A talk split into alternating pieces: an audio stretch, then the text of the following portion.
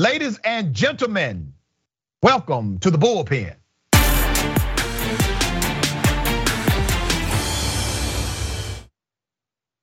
Well, he's back in the bullpen today. We got Christian Datoc, White House correspondent for the Washington Examiner. Really great person. He has experience as a journalism professional, wide range of editorial and business roles, including campaign reporter, editor, and the list goes on and on. He also led the Daily Caller's White House team, which included total oversight over print and video original reporting and aggregated news coverage. All right, impressive resume. Christian, thank you for being back on the show. How are you? I'm great, Dr. Richey. Great to be back with you, and uh, it's excited to talk about some Georgia politics for a change. Let's talk about it because Georgia politics will interplay with the national narrative a lot. So obviously, you have your U.S. Senate race that's going down. We're going to see what happens with uh, Senator Raphael Warnock. The reason why he's back up is because he won in a special uh, election, and so he's back up quickly to run for reelection. That will have national attention. Stacey Abrams national figure now. I've known Stacey for years. Great person. She's been on my radio show many times. Stacey Abrams made it official. She's running for governor. There's nobody in a Democratic primary in the state of Georgia that can beat her. I hope no one tries, to be quite honest with you. Okay? Now, the other side, however, on the Republican ticket, you got your incumbent. You have your incumbent Republican governor, Brian Kemp.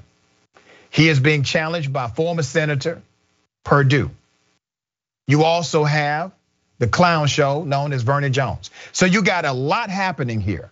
I predict this will be the most brutal Republican primary in the United States of America for a gubernatorial race. How do you see this? I think you're right, Dr. Richey. And it's not only those three players who are really going to be determining the outcome of that primary. But let's not forget about the elephant in the room. Uh, you know, pardon my my poor joke there, but of course it's former President Donald Trump himself. Brian Kemp has basically been public enemy number one on Trump's list since he left the White House. Of course, he blames Kemp and uh, Secretary of State Raffensperger for failing to quote unquote decertify the results of the of the fraud in the 2020 election, as Trump calls it. And he's spent the last several months, 10, 11 months, attacking Brian Kemp and promising to back any primary challengers who might run in 2022. We know Vernon Jones has become, you know, a for, he was a former Democrat. He's become a staunch Trump loyalist. He might play a factor in this, but it's the entrance of former Senator David Perdue, which I think is turning a lot of heads. And the polling that I've seen, the Georgia Republican experts who I've spoken to, still think in a head-to-head Brian Kemp will beat Stacey Abrams, but there's serious doubt that he's ever going to make it past Perdue. There's polling out there now from Trafalgar and I believe Fox News that show with Trump's endorsement, Perdue actually becomes a prohibitive favorite in that primary race. Now, I have spoken to some other Republicans who believe that this might hurt Republicans down the line once they get to the face off with Abrams come November. Uh, there's a lot of bad blood again amongst Republicans regarding the 2020 election. Obviously, the MAGA crowd believes it's the crime of the century, probably the worst thing, at least since the Russia scandal in former President Trump's mind. But there's a very distinct possibility that Trump poisons the minds of some of these more moderate Republicans. They think it's such a dirty race, and they won't turn out to vote for Perdue come November when he faces yep. off against Abrams. So the most of the Republicans that I'm speaking to view this as a very tenuous situation. Uh, they think this the the Senate race against uh, sitting Senator Warnock is a little bit more of a slam dunk. Of course, Trump is endorsing uh, former UGA football star Herschel Walker, who is sort of like a folk hero to some people down in those parts. Uh, that race, they're happy to have the, the former president's endorsement and his cash, more importantly, playing the race. But the governor's one is when they want him staying down in Mar-Lago. Yeah, this is going to be really interesting. So, uh, excuse my phraseology. I know you're a journalist, you don't write things like this. Uh, but Kemp made a deal with the devil. So, when he was running for governor the first time, he was in a highly contested Republican primary in Georgia. There was a guy named Casey Cagle. Casey Cagle was the lieutenant governor at the time. Casey Cagle was leading in all of the polling data. Okay, Casey Cagle was a moderate Republican, and by and large, the gubernatorial election in Georgia was separate from the national political landscape. And then all of a sudden, out of nowhere, here comes Trump with his endorsement of the then Secretary of State, Brian Kemp, to become governor of Georgia. What happened? The scales went like this. Immediately, Kemp became the front runner by double digits in that Republican primary, but he made a deal. He made a deal with Trump and he got that endorsement. He gets the endorsement. And after he gets the endorsement, then Johnny Isakson, the US Senator out of Georgia, he says, I'm not going to run for reelection. Um, he has some health challenges, he leaves. Well, Trump said, appoint Doug Collins. Kemp did not appoint Doug Collins. Kemp appointed, and this is allowed by Constitution of Georgia, he appointed Kelly Loeffler. That's when you started to see the crack in their relationship. And I don't think, and correct me if you think I'm wrong, I don't think Trump ever forgave Kemp of that one action.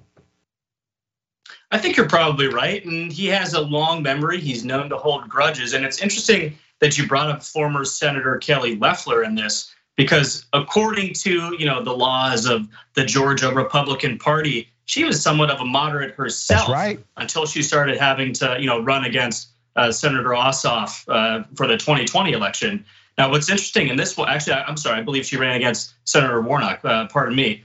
But what's what's interesting about this, and this is why I bring it up, you talked about the fractured state of the Republican Party in Georgia. This is going to be sort of a bellwether assessment for whether or not, in my opinion, Trump runs in 2024.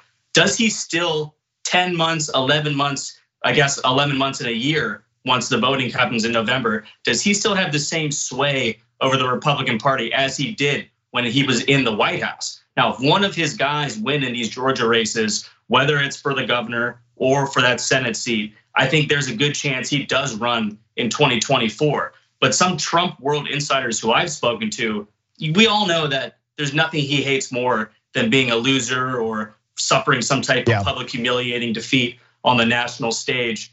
If it's clear that he doesn't have sway over Georgia Republican voters, traditionally one of the most reliable voting blocks in the, the better part of modern politics on the national stage, there's no way he's going to face off against either you know an incumbent President Joe Biden or perhaps a Vice President Harris or even a Secretary Buttigieg should he get the, the nom from the powers that be in the Democratic Party. This is not only important for the state of 2022 and Georgia politics, this has massive implications for 2024.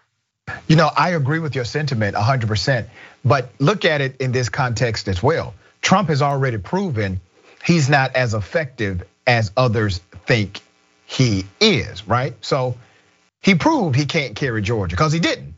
He didn't carry what is known to be a dependable red state. But if you look across the map, he lost states that traditionally a Republican would have won. He lost them, all right? So he's already proven that he's not as effective in a general election uh, campaign as he may be in a primary. At some point, people have to start connecting the dots, right? Your ultimate goal is not to win a primary. It's great if you got some people that can influence a primary, but if they can't win a general election, it doesn't matter because at the end of the day, this democracy works by who wins in the general, not who wins in the primary. So he's already proven. And this is why he gets the benefit of such a soft narrative with Republicans. He's, he has already proven he's ineffective at winning general elections. He lost as an incumbent president. Now he's tricking people, some uh, are being tricked by him saying, "Oh, it was stolen from me." You know, we know that's bull. Nobody stole anything. You lost. You lost as an incumbent president. That's rare, but you pulled it off. You did it. Uh, so he loses, right? Here's what else he lost: down ballot. He lost down ballot seats. He did that to the Republican Party. And guess what else he lost? You know how many county commissioners who were Republicans that lost because of Trump, sheriffs and DAs who lost because of Donald Trump, and they and them affixing their brand to Trump. It's across the board. This guy has a negative impact on general election standards, all right? However, he has been able to avoid the narrative and the brand of his negative impact on general elections because everyone has to keep defending the malarkey of voter uh, fraud or somebody stole the election from me. So we can't even get stories about the details of how disastrous this guy was politically to the Republican Party. I'm glad you brought that point up because that sort of underscores what some of the Republican officials, both local and national, are telling me. It was clear the impact that Trump had in this, the, the Senate runoffs in January. He basically told Republican voters, there's no way to know if your vote will be counted properly. Yep. You might might as well not show up. Turn that down the line. I'm curious to see the impact that President Biden has in this election. And I know this is not exactly what we were talking about before, but Stacey Abrams was was instrumental to President Biden's win in Georgia. That's right. We can all agree on that. That being said, the general approval numbers of the president at this point in time, and who knows what happens between now and next November. But as it is right now, President Biden, the polling I'm looking at, is shown to be significantly less popular than he was when he entered office and when you know uh, uh, former House Speaker Abrams was was campaigning for him down in Atlanta. I wonder if she will sort of hold him at arm's length, given the popularity she has in the state, given the the, the national spotlight that she has on her at, at all point in time, you know, since 2018. Will she be able to have her own gravitas and win this thing on her own?